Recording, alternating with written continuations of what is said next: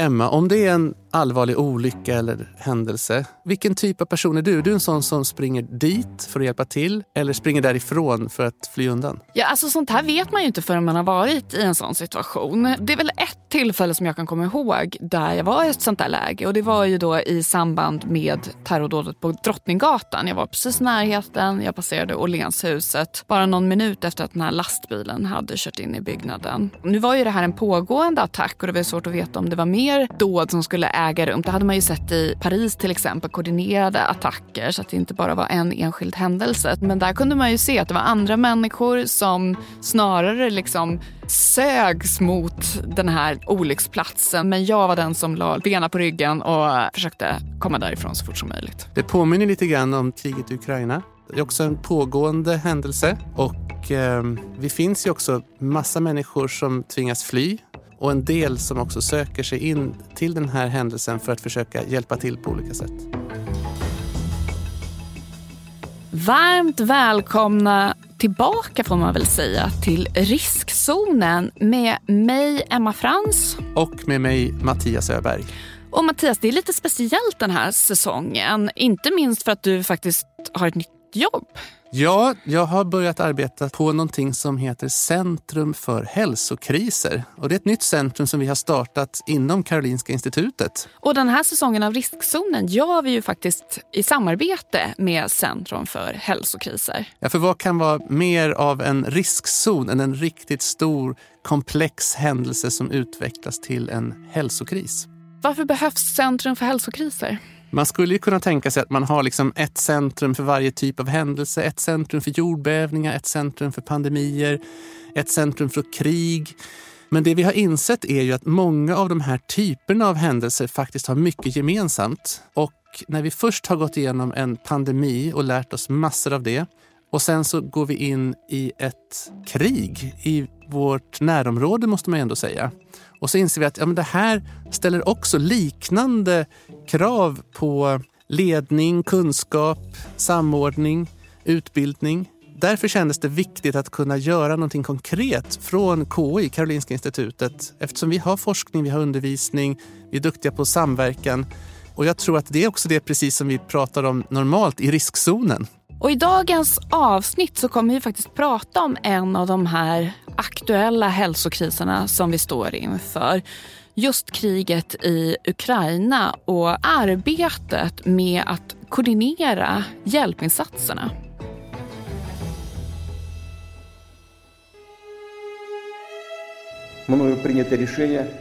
Jag har tagit beslutet att genomföra en särskild militär operation. Syftet med den här operationen är att skydda människor som i åtta år nu har fått genomlida Kievregimens övergrepp och folkmord.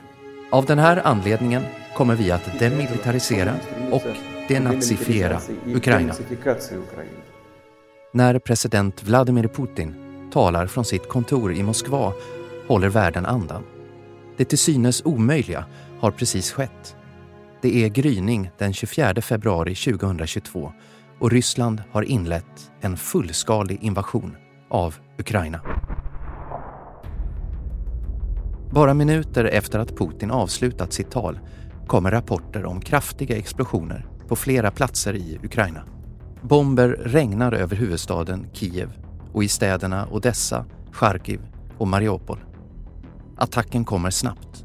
De ryska ledarna räknar uppenbarligen med att inta landet och störta det ukrainska styret i Kiev inom några dagar. Det är en dramatisk morgon ja, det är den 24 februari. Det må vi säga. Vi har krig i, i Europa. Kort efter president Putins tal stänger Ukraina sitt luftrum och den ukrainska utrikesministern Dmytro Kuleba bekräftar att Ryssland har invaderat landet.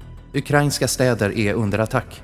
Det här är anfallskrig skriver han på Twitter. Ryssland invaderar Ukraina och man gör det med kryssningsmissiler i första hand nu. Man försöker slå ut eh, ukrainsk försvarsinfrastruktur. I flera städer är de. I flera städer. Relationen mellan de båda länderna har varit frostig under många år. Sedan 2010-talets början har Ukraina alltmer närmat sig Västeuropa och EU och i november 2013 inleds en våg av protester mot det sittande ryssvänliga styret.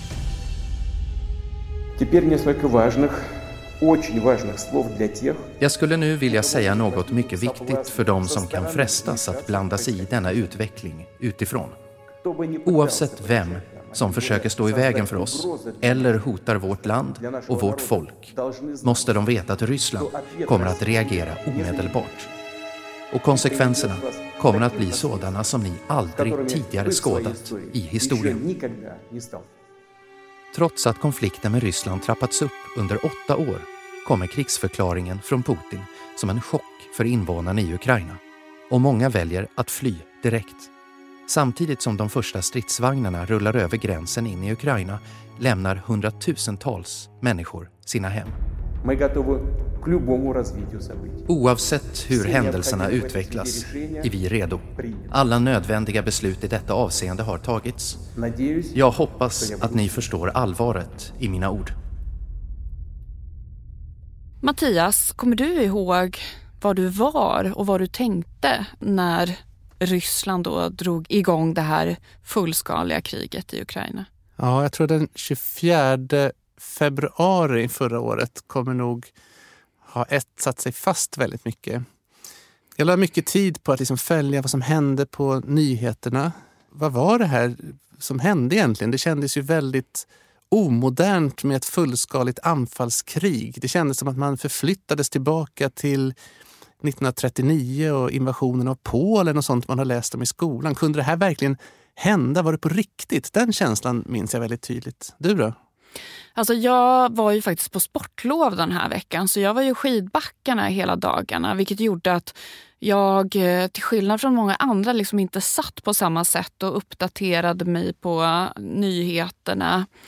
Och eh, på något sätt så tror jag kanske att det var ganska nyttigt för mig att inte liksom Twitterknarka för det hade jag ju gjort redan i två år under hela pandemin var ju ständigt i nyhetsflödet och eh, var liksom tvungen att ständigt hålla koll på det som hände.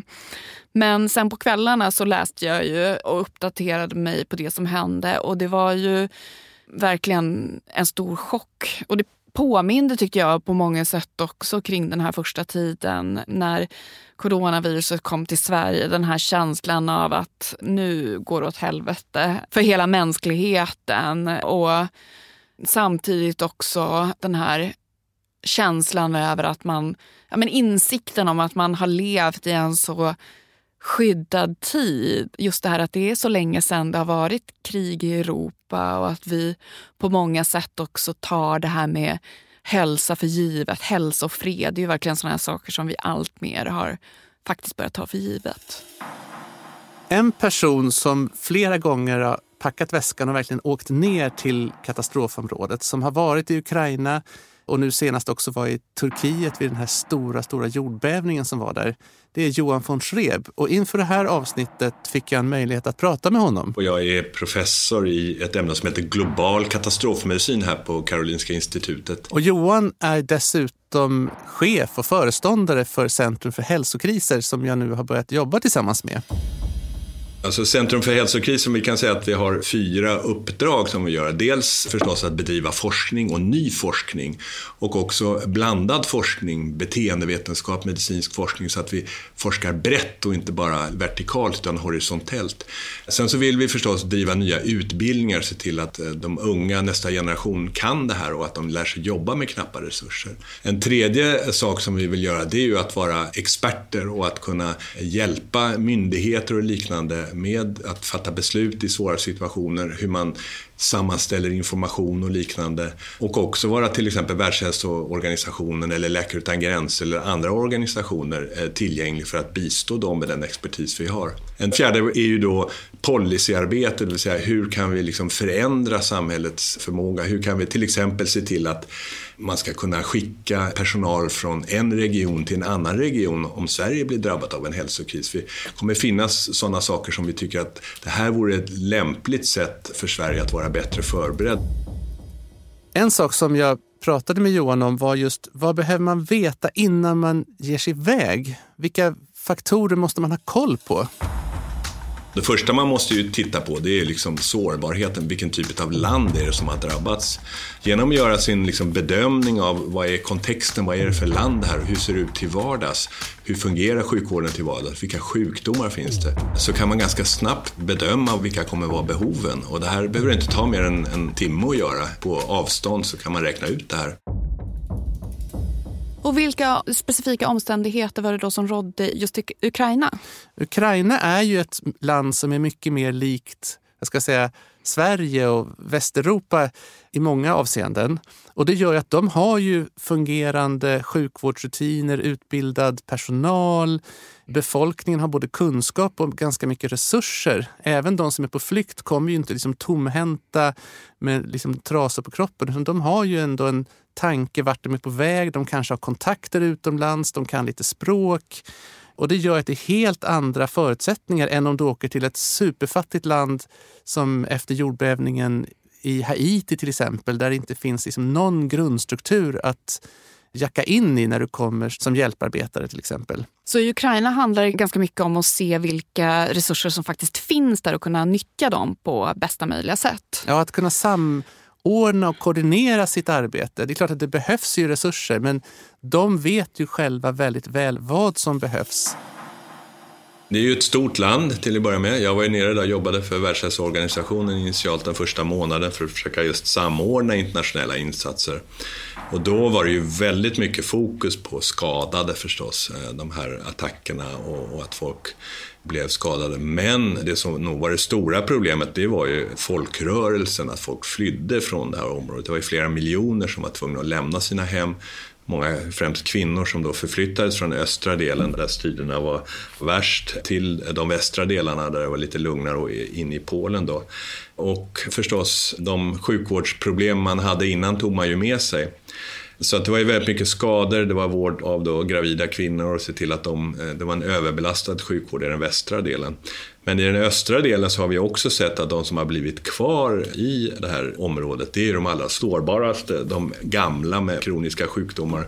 Och vi ser ju bilder på tanter som linkar med, med ont i höften och, och hucklet på och hämtar vatten vid någon brunn och går hem och, och eldar i någon spis och har någon liten hund som ligger och, och får gnaga på några gamla Eh, rester som man har eller att man kör ut eh, mat till dem. Så att det är ju en jätteutmaning nu att de allra sårbaraste, de har blivit kvar i det här allra värsta området.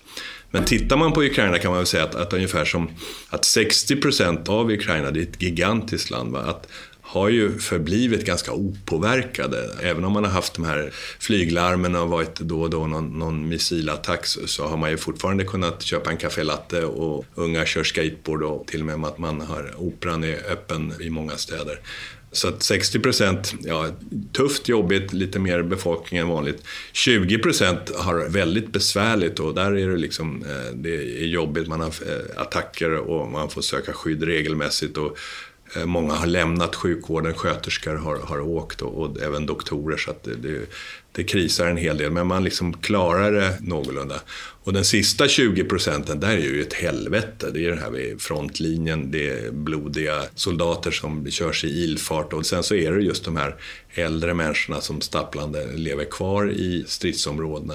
Så att man kan liksom inte säga att Ukraina är en situation utan det är minst tre, om inte flera, olika typer av situationer. När man läser om något sånt här fruktansvärt, oavsett om det är ett krig eller någon stor naturkatastrof, det är ju ändå någonting i en som vill, så att säga, man vill kunna hjälpa till, göra någonting konkret. Mm. Kunna göra någonting åt den här händelsen, även om det är långt borta. Ja, precis. Det är så lätt att känna hopplöshet när den här typen av händelser sker. Och då kan ju just det där att försöka på något sätt att kunna göra ett bidrag verkligen vara viktigt för en. Men brukar du skänka pengar eller jobba som volontär? Har du åkt ut någonstans? Jag skänker ju pengar. Sen så har jag inte volontärarbetat och jag var inte en av dem som åkte ner till Ukraina. För det är ju också ganska intressant att vissa har ju den här ryggmärgsreflexen att man direkt packar väskan och åker till frontlinjen. Vad tror du det är för egenskaper man behöver för att liksom fungera bra som en volontär ute i fält? Ja, alltså för att få den här impulsen så tror jag antingen att man är en person som vet att man har något viktigt att bidra med Eller att man kanske är en person som kanske ibland överskattar hur pass mycket man kan hjälpa till med som enskild individ. Så att jag tror både liksom kunskap och okunskap faktiskt kan resultera i att man bestämmer sig att nu en, måste jag ner. Så det är en blandning av människor som antingen är väldigt kompetenta eller väldigt dumdristiga? Det är min spontana gissning åtminstone. Vad jag tänker, tänker, du? Ja, men jag tänker att vi är väl många som drivs av den här att kunna få göra nytta. Det mm. ger ju någon slags kick. Och det kanske man ibland inte ens vågar erkänna att aha, men jag hjälper den här personen och det ger också mig en välbehagskänsla. Jag vet inte om man, det är väl ingenting man kanske går runt och är stolt över att man fungerar på det sättet. Men det kanske är en naturlig mänsklig egenskap att det känns bra att få hjälpa andra. Ja, sen så kan jag tycka att det är lite så här gymnasiefilosofi att sitta och prata om att allt vi gör som är gott är egentligen egoistiskt. Om du förstår vad jag menar. Ja, okay. att även om det såklart kan vara belönande för individen själv att göra gott så är det ju ändå på något sätt, tänker jag, det som spelar roll är ju egentligen vad slutprodukten av den här drivkraften faktiskt blir. Så även om man liksom kan prata om att ja, men det är egentligen egoism som driver oss till att göra goda gärningar så tänker jag mig att det kanske inte egentligen är så relevant så länge man faktiskt riktar den här välgörenheten åt rätt håll. På centralstationen i den polska gränsstaden Przemysl-Główny försöker en mamma trösta sitt barn. Evakueringstågen från Kiev rullade in på stationen dag som natt. Between night they wake up, they started to cry that I don't want to die, mom, can you help us? I don't want for what this war started. Mamma Inessa hade tur som lyckades komma med på ett av dem med sina två döttrar. Men barnens pappa är kvar i Ukraina. I recognize that it will be very, very long recovering process for kids in first place. Inessa berättar för Aftonbladets reporter att barnen har svårt att sova trots att de är trötta efter den långa resan. På stationen finns bara kvinnor och barn. Runt om i Ukraina tar pappor adjö av sina familjer som ska försöka sätta sig i säkerhet medan de själva tvingas stanna kvar för att försvara sitt land. Orden från högsta ort är tydlig.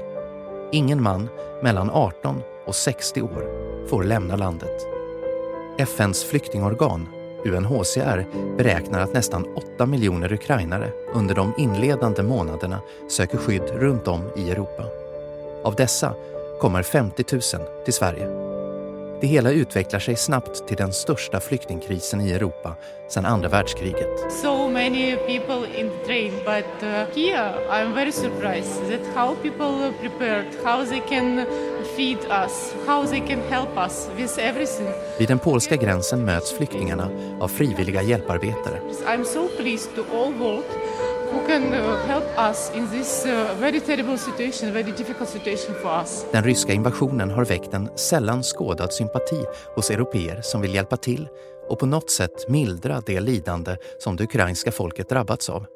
Att ha beslut att delta i ett uppdrag som till exempel det med Ukraina är inte alltid lätt. Man har ju ett liv här i Sverige, man har ett jobb, man har familj. Och i mitt fall så har jag tre barn. En av dem som packat väskan i Sverige för att hjälpa till på plats är sjuksköterskan och forskaren Jason Murphy. I normala fall brukar jag få ganska mycket framförhållning och då kan jag både det med jobbet och familj på ett helt annat sätt och de är med i processen. Den här kom ju väldigt snabbt. Jag tror att jag fick förfrågan på måndag. Jag svarade samma dag att jag var intresserad. Jag stämde av med eh, barnens mamma och jobbet. Och eh, sen så tog jag beslutet just på onsdag, informerade barnen på torsdag. Och just den här var unikt för att det var ju väldigt mycket information på nyheterna, Lilla Aktuell, barnen var väldigt insatta. Så de var oroliga och så fick de inte heller vara med i processen till beslutet. Så när jag berättade för dem, det ena minsta tioåringen då, hon grät. Hon var inte dugintresserad. Den andra 15-åringen, hon hade tårar i ögonen. Han åker redan under krigets första vecka till den ukrainska gränsen på uppdrag av MSB Myndigheten för samhällsskydd och beredskap. Ja, vi fick sitta länge och prata igenom det. De var jätteoroliga, jag förstod deras oro. Men så småningom så vände vi till att alla vill göra någonting. Vår familjs bidrag är att underlätta så tillåter pappa åka. Tillsammans med tre andra erfarna katastrofsjukvårdare ska Jason bedöma Polens sjukvårdsförmåga, ge medicinskt stöd och utbilda sjukvårdare lokalt. Från hela Europa skickar människor paket med mat, mediciner, kläder och leksaker. Allt det som man föreställer sig att människor på flykt kan behöva. Men en del av det som skickas går inte att använda. Annat har blivit förstört vid transporten innan det kommer fram. Det kan handla om medicin som passerat utgångsdatum, mat som blivit dålig eller begagnade kläder som är så slitna att de måste slängas.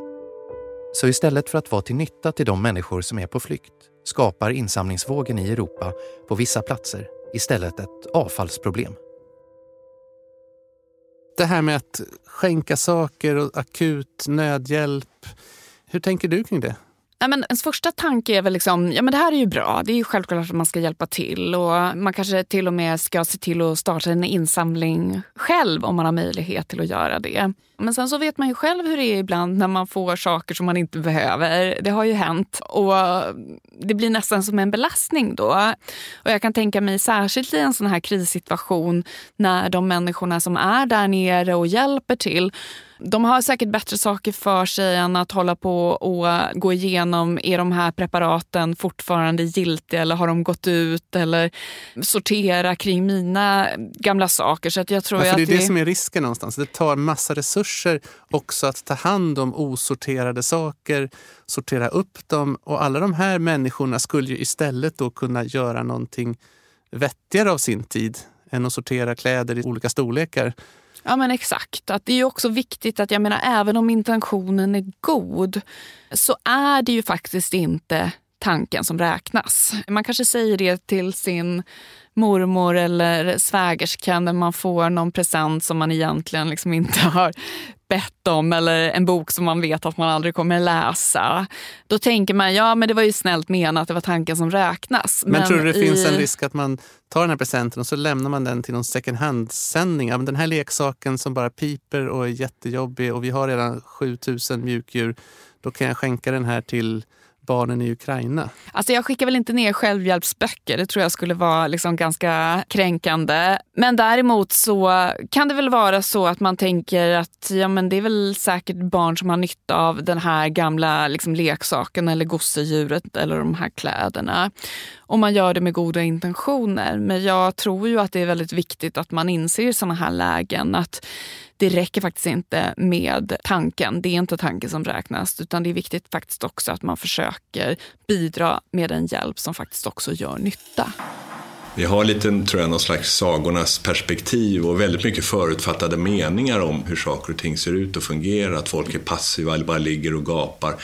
Nej, de flesta går ju upp och liksom skrapar dammet från byxorna och liksom försöker att hantera situationen.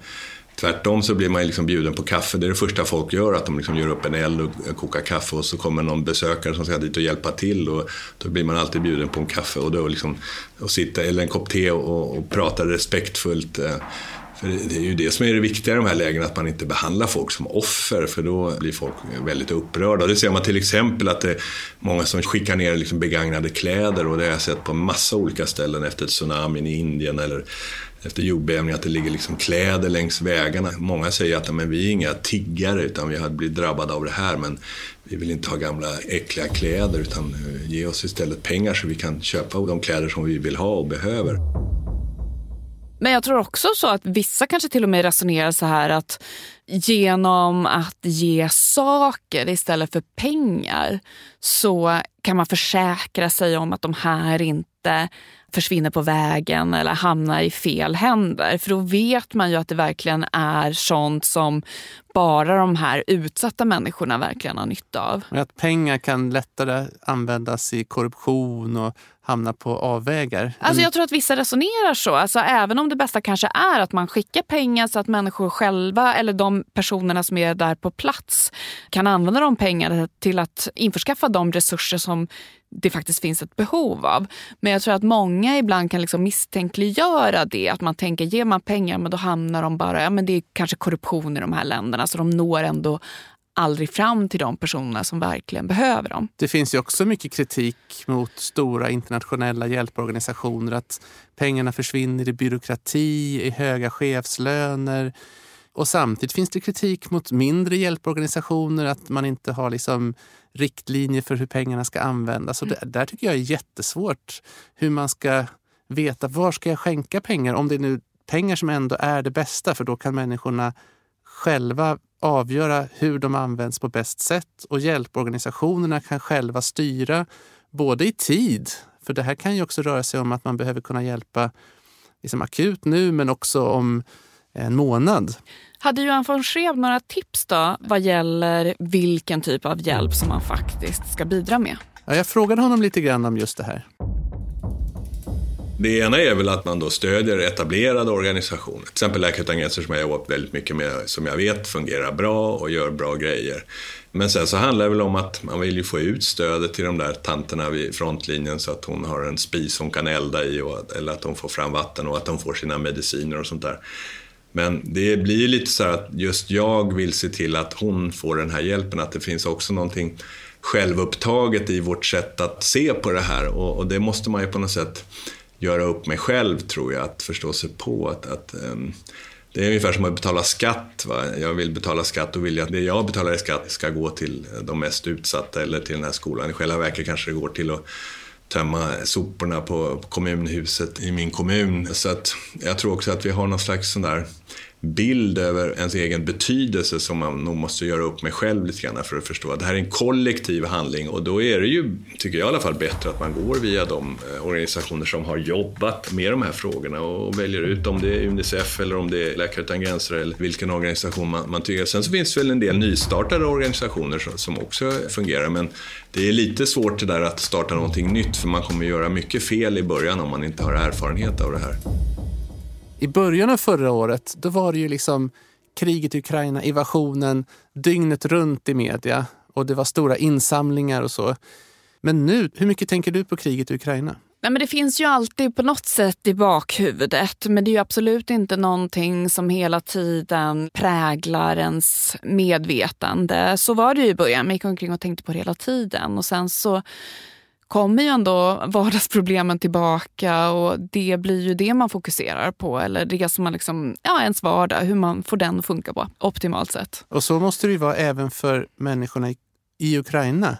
Att krisen och katastrofen har liksom blivit den nya vardagen. Jo, men det tycker jag att man hör nu också när man hör reportage från Kiev till exempel. Att det är liksom väldigt tudelat nu. Att samtidigt som man hela tiden har det här liksom överhängande hotet så försöker ju människor gå tillbaka till en normal vardag. Man passar på att jobba när man har liksom internetuppkoppling och man försöker gå ut och träffa sina vänner i olika sammanhang. Och det tycker jag också säger ganska mycket om hur vi människor funkar, att vi kämpar på. Men man blir ju imponerad också tycker jag av deras motståndskraft, deras uthållighet i Ukraina. Att hela tiden ha de här missilerna, flyglarmen, människor som dör, människor som flyr och samtidigt bara liksom resa sig upp och gå till jobbet nästa dag. Ukrainas president Volodymyr Zelensky håller ett tal till nationen. Det är nyårsafton och kriget pågår fortfarande med oförminskad styrka. Detta år började den 24 februari. Utan förord och förspel. Skarpt. Tidigt. Klockan fyra. Det var mörkt. Det var högt. Det var jobbigt för många och skrämmande för vissa. 311 dagar har gått. Det kan fortfarande vara mörkt, högljutt och komplicerat för oss. Men vi kommer definitivt aldrig att vara rädda igen. Och vi kommer aldrig att skämmas. Det var vårt år. Ukrainas år. Ukrainarnas år. Vintern i Ukraina är kall och de ständiga bombningarna gör att ingen går säker. Både el och vatten saknas på många platser. Miljontals människor tvingas bo i hus utan tillräcklig isolering eller tillgång till värme. De konfliktdrabbade provinserna i öst är också de kallaste i landet där temperaturen ofta kryper ner under minus 20 grader. Tetjana och hennes lilla dotter Sofia är två av dem som flydde från ockuperade områden redan under krigets början och nu har de fått lov att bo i ett ödehus gratis mot att de betalar elräkningarna. Men vintern kommer. Sofia växer och hon behöver varma kläder berättar Tetiana för hjälparbetarna från organisationen Diakonia. Huset som Tetiana bor i saknar värmesystem och behöver därför värmas med kol eller ved, som kostar pengar. Utan inkomst är vintern livsfarlig för familjen. Samtidigt blir det allt svårare för hjälporganisationerna att få in ekonomiska bidrag till Ukraina från privatpersoner. Organisationen Läkare utan gränser, som första veckan efter krigsutbrottet tog emot stora summor pengar i form av gåvor, får ett år senare bara in en bråkdel. Och katastrofsjukvårdaren Jason Murphy märker också hur hjälparbetet förändras. Initialt så kan det finnas väldigt mycket intresse och uppmärksamhet som kanske media hjälper till med. Och då blir det ju det här att allmänheten vill gärna hjälpa till. Och sen när den bevakningen avtar så kan man ibland uppleva jag att man ser att intresset och eh, viljan att bidra eller skicka pengar, att den kan också avta. Dag och natt fortsätter de ryska bomberna att falla med förstörda järnvägar, ständiga elavbrott och vattenbrist som följd. Att president Putins plan om ett snabbt maktövertagande har misslyckats är tydligt. Men istället övergår attacken till ett långdraget utnötningskrig. I början handlade hjälparbetet om att skapa ordning i kaos. Nu handlar det om att tänka långsiktigt och få resurserna att räcka. Det enda som verkar outsinligt är det ukrainska folkets motståndsvilja. Och i sitt nyårstal lyfter president Zelensky fram vikten av att hålla ihop. Jag är här. Vi är här. Du är här. Alla är här. Vi är alla Ukraina. Ära till Ukraina. Gott nytt år. Även om det nu har gått mycket mer än ett år sedan det här kriget startade februari 2022 så fortsätter det ju på något sätt. Det är ju ständig kris och det är små katastrofer som staplas på varandra lokalt och det finns ett enormt hjälpbehov. Och hur man då som hjälporganisation kan göra sin uppgift på bästa sätt ställer ju kanske speciella krav också, tänker man ska kunna jobba riktigt långsiktigt. Och typen av behov kanske också kan förändras på sikt också. Att det kanske initialt är vissa saker som man måste fokusera på och sen handlar det om andra långsiktiga problem som man brottas med nu kanske. Vi drabbas ju väldigt mycket emotionellt av eh, den här typen av katastrofer och det är ju bra att det skakar om oss och att vi vill göra någonting, att det finns ett varmt hjärta att göra någonting. Men, men då är min liksom perspektiv att vi måste ha en kylig hjärna som styr vad vi gör. Och, och där tror jag universiteten och, och det här med kunskap och evidens är otroligt viktigt för vad som fungerar. För vi kan inte bara gå på instinkten i de där lägena att nu ska vi köra ner läkemedel eller vi ska göra det här. Det funkar inte, det vet vi. Vilket kan vara svårt att även om vi har publicerat massor kring det här så det, när det har skett en katastrof så är det ingen som börjar med att de sitter och börjar läsa forskningsrapporter. Va? Och till exempel så har den här läkarstudenten nu som har skrivit uppsats om mobila kliniker i naturkatastrofer och då vet vi, har de sammanställt litteraturen, det här gjorde de för ett år sedan. Och då kan man pumpa ut den där till alla organisationer. Det här ska ni tänka på. Till exempel, man kan inte ha en mobil klinik för att ta hand om akuta fall. För man kommer aldrig vara på plats när det akuta sker. Och det är så enkelt och larvigt, men då tro att man kan åka ut med kirurger och, och, hitta akut skadade, det kommer man inte göra. Utan det kommer vara att man kommer se till att gravida blir kontrollerade, högt blodtryck, diabetes och att ungar blir vaccinerade och sådär, att man får igång det. Så att det är väldigt viktigt att förstå sig på hur det ser ut. Och det är inte så konstigt, det är ganska självklart. Men den här, den här adrenalinen eller den här tron på de här mediabilderna som kommer när vi ser de här dagen efter hur folk är skadade, då tror jag att ja, men då måste vi skicka fältsjukhus med kirurger. Ja, men då kommer det ta en vecka innan vi är på plats och då är den fasen över.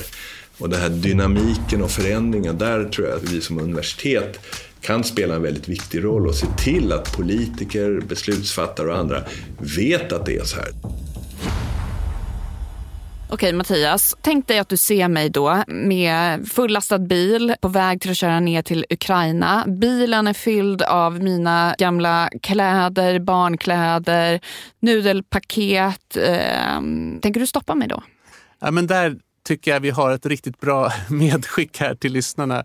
Att åk inte ner på det sättet. Sälj de här sakerna i så fall på någon loppis här hemma och så skänker du pengarna för då kan ju människorna där nere själva köpa den medicin som de faktiskt behöver eller de kläder som de faktiskt behöver. Om det är just det de behöver. Det kanske är något helt annat som du inte ens känner till som de behöver. Och något som man kanske också kan lägga till är varför inte dra igång en loppis nu? För krisen är ju faktiskt inte över i Ukraina och eh, även om vi kanske tänkte på dem mer i början av den här invasionen så behöver de ju fortsatt vårt stöd. Ja, uthållighet och liksom någon slags trofasthet i att du liksom stödjer den här typen av organisationer och hjälpinsatser på olika sätt under lång tid. För kriser kommer och går, men det är liksom långsiktigheten som gör att det faktiskt gör skillnad också. Tack för att du har lyssnat på det första avsnittet av den här säsongen av Riskzonen med mig, Mattias Öberg. Och med mig, Emma Frans. Producent var som vanligt Klara Wallin, inläsare Peter Öberg och det här avsnittet spelade vi in hos Beppo. Och det som är lite nytt med den här säsongen det är just det att vi arbetar tillsammans med Centrum för hälsokriser på Karolinska institutet. Och där har vi också fått god hjälp med både manus och researcharbete av Sonja Hammi och Åsa Svensson. Om en vecka är vi tillbaka med ett nytt avsnitt och då handlar det om den tysta pandemin, alltså problematiken med antibiotikaresistens. Prenumerera gärna på riskzonen i din poddapp så får du en uppdatering när det nya avsnittet kommer ut. Och betygsätt gärna riskzonen också. Eh, helst såklart ett högt betyg. Det uppskattar vi extra mycket. Vi hörs!